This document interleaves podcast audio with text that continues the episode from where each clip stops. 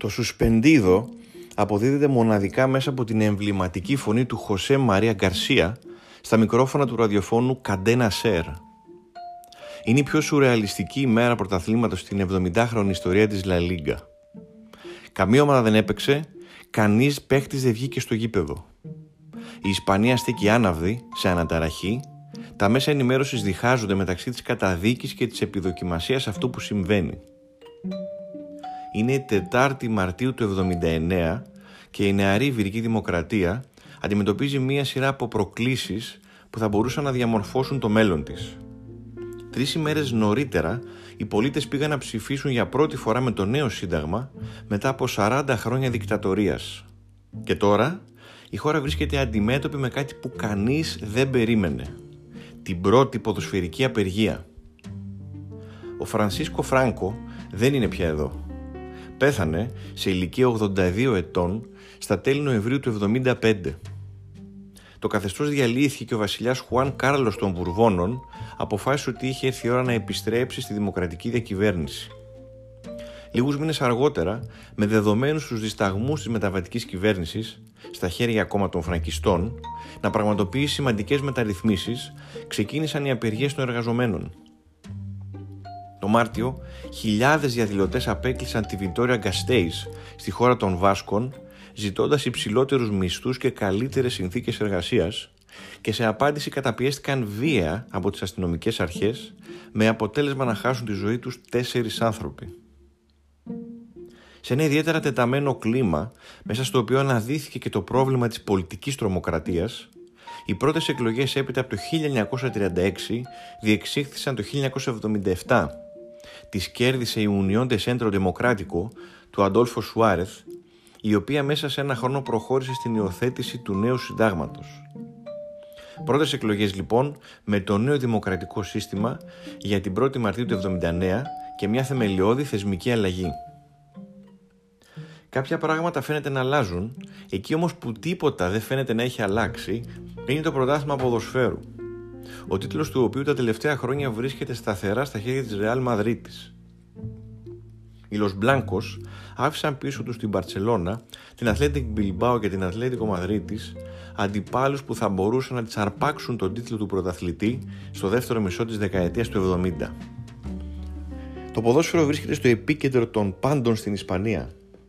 Έτσι ήταν και στα χρόνια του φραγκισμού, με κεντρικό σύμβολο τη Ρεάλ Μαδρίτης υπό την προεδρία ενός ομοειδεάτη του Φράνκο, του Σαντιάκο Μπερναμπέου, που πολέμησε τις δημοκρατικές δυνάμεις στον Ισπανικό εμφύλιο και που κατά ειρωνικό τρόπο πέθανε μόλις λίγους μήνες πριν από την έγκριση του νέου συντάγματος και την αποκατάσταση της δημοκρατίας. Κατά τραγική επίσης ηρωνία, το καθεστώς που ετοιμαζόταν ήδη χρόνια πριν για τη διοργάνωση του Παγκοσμίου Κυπέλλου του 1982, στοχεύοντας να αξιοποιήσει τη διοργάνωση για ένα ακόμη ξέπλυμα των εγκλημάτων του, βρέθηκε στο περιθώριο και σε όλη τη χώρα πλέον και φυσικά μέσα στα γήπεδα υπήρχε πλέον ένας αέρας απελευθέρωσης και αλλαγής.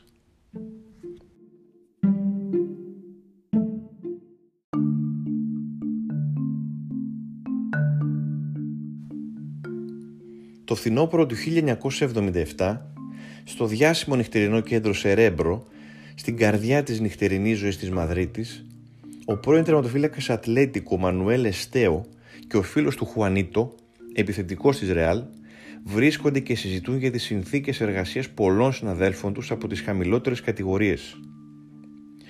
Πίσω από ένα σχετικά μικρό αριθμό πλούσιων επαγγελματιών ποδοσφαιριστών εθνικής εμβέλειας, βρίσκεται μια τεράστια κοινότητα συχνά πολύ νεαρών παικτών που κερδίζουν ελάχιστα και δεν έχουν δικαιώματα ή επαρκή διαπραγματευτική δύναμη για να διεκδικήσουν καλύτερους μισθούς στους συλλόγους τους.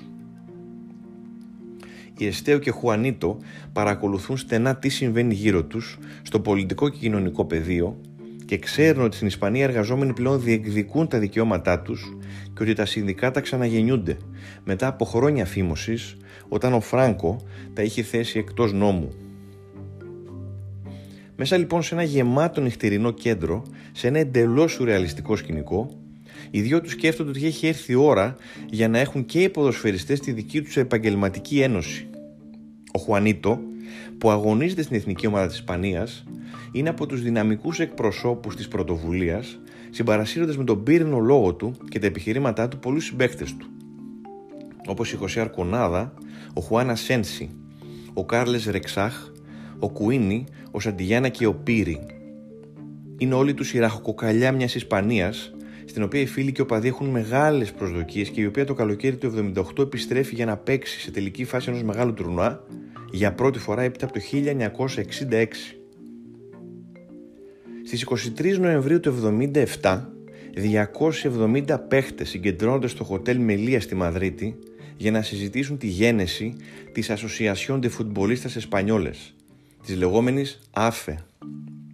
Επίτιμος καλεσμένος είναι ο Αργεντινός επιθετικός Ατλέτικο Μαδρίτης Ρούμπεν Αγιάλα, ο οποίος φέρνει στους Ισπανούς συναδέλφους του ορισμένα έγγραφα και σημαντικές πληροφορίες για το πώς λειτουργεί το φουτμπολίστας Αρχεντίνο Αγρεμιάδος, το αντίστοιχο δηλαδή αργεντίνικο σωματείο που ιδρύθηκε το 1944 στο Μπουένος Άιρες.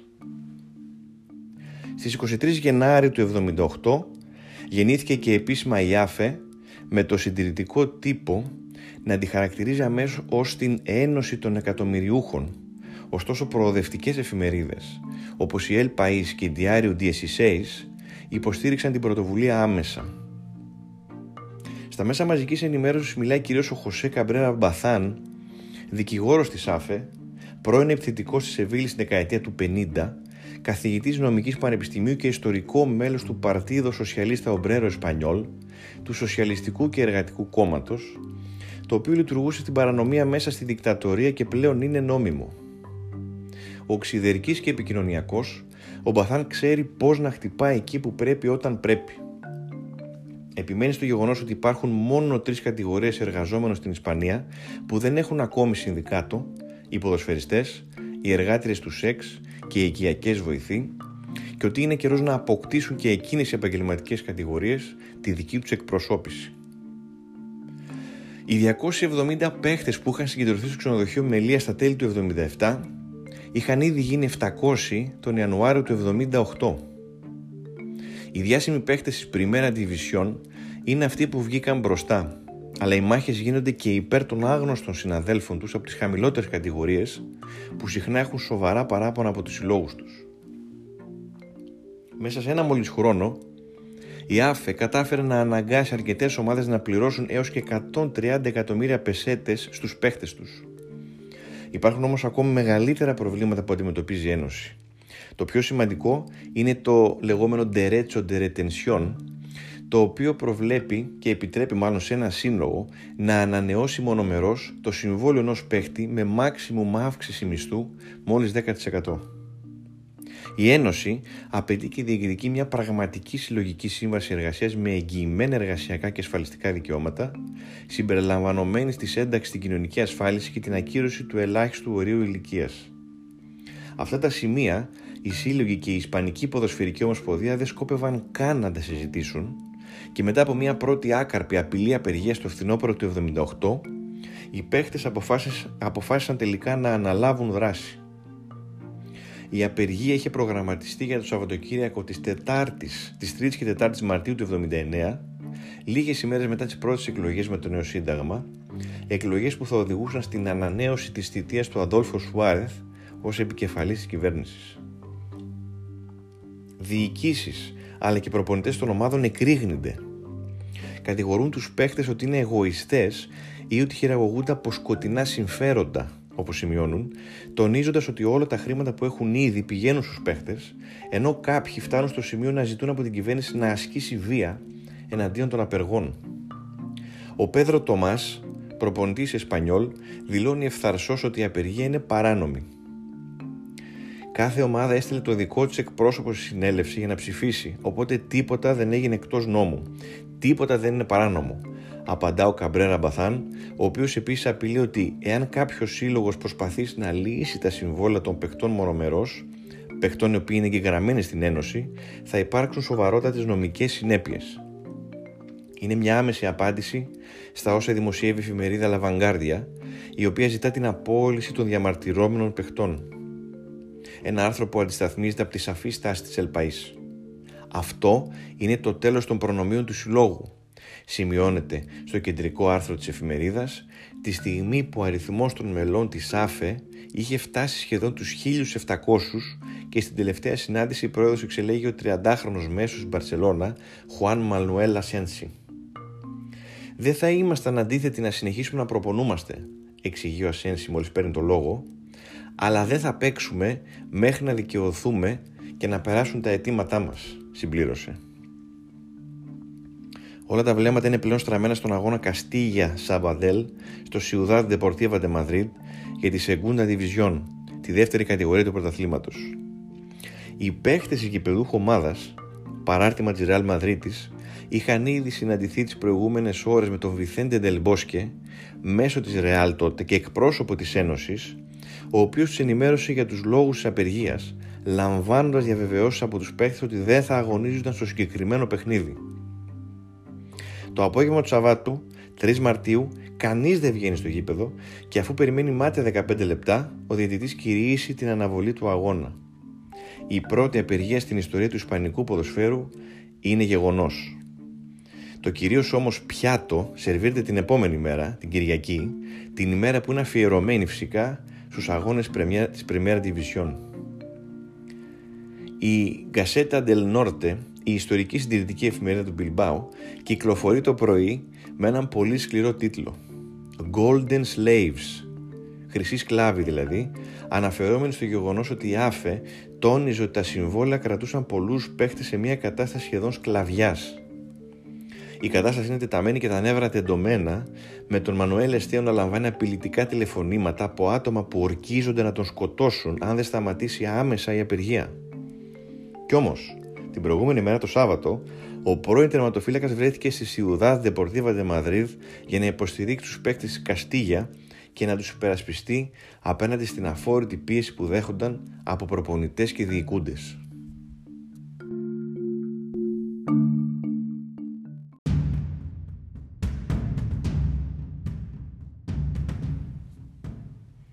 Οι σύλλογοι έκαναν τα πάντα με την υποστήριξη του στηρητικού τύπου για να δυσφημίσουν τους παίχτες και να στρέψουν τους οπαδούς εναντίον τους. Η πιο συνηθισμένη ιστορία ήταν ότι οι σύλλογοι χάνουν πολλά λεφτά για να πληρώσουν παίχτες, να ανοίξουν τα γήπεδα, να καλωσορίσουν τους φιλάθλους και να προετοιμάσουν τα πάντα για αγώνες που δεν θα διεξαχθούν και για τους οποίους ο κόσμος έχει ήδη πληρώσει εισιτήρια. Μια στρατηγική που ελάχιστα ριζώνει σε μια Ισπανία που οι απεργίες, μετά από δεκαετίες καταστολής και φήμωσης, θεωρούνται από πολλούς ως συνώνυμο της ελευθερίας και της κοινωνικής δικαιοσύνης.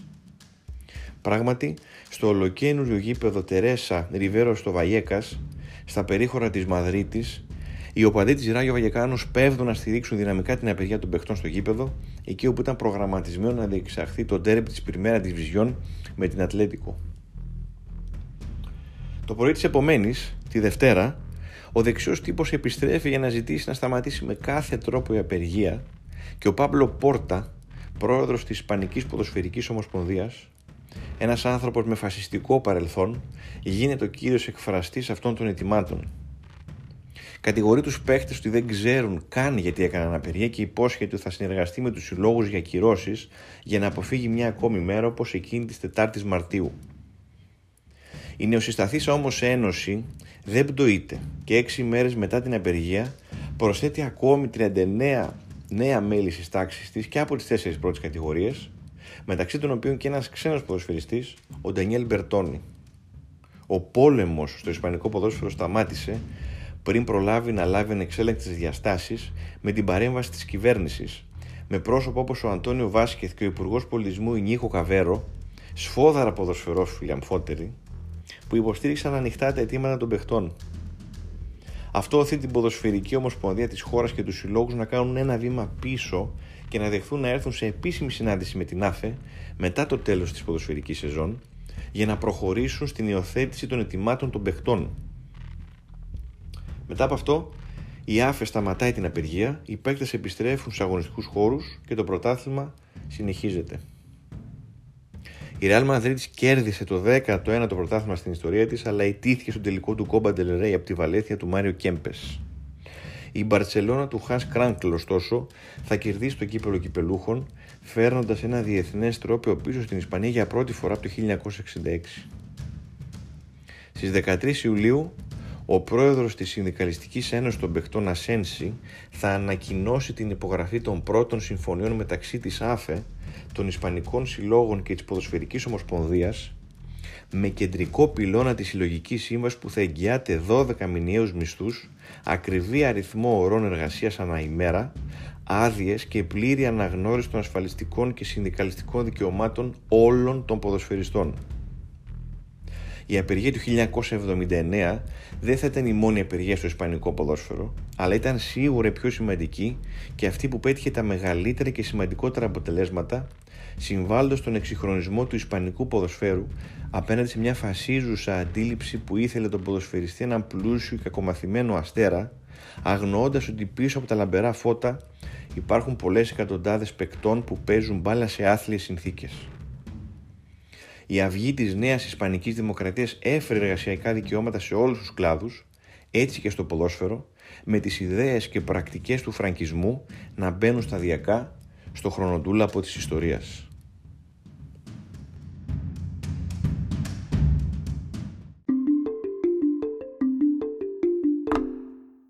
Ήταν το podcast της Ρόζα, Πελότα Λίμπρε, με τον Διεγκύτο.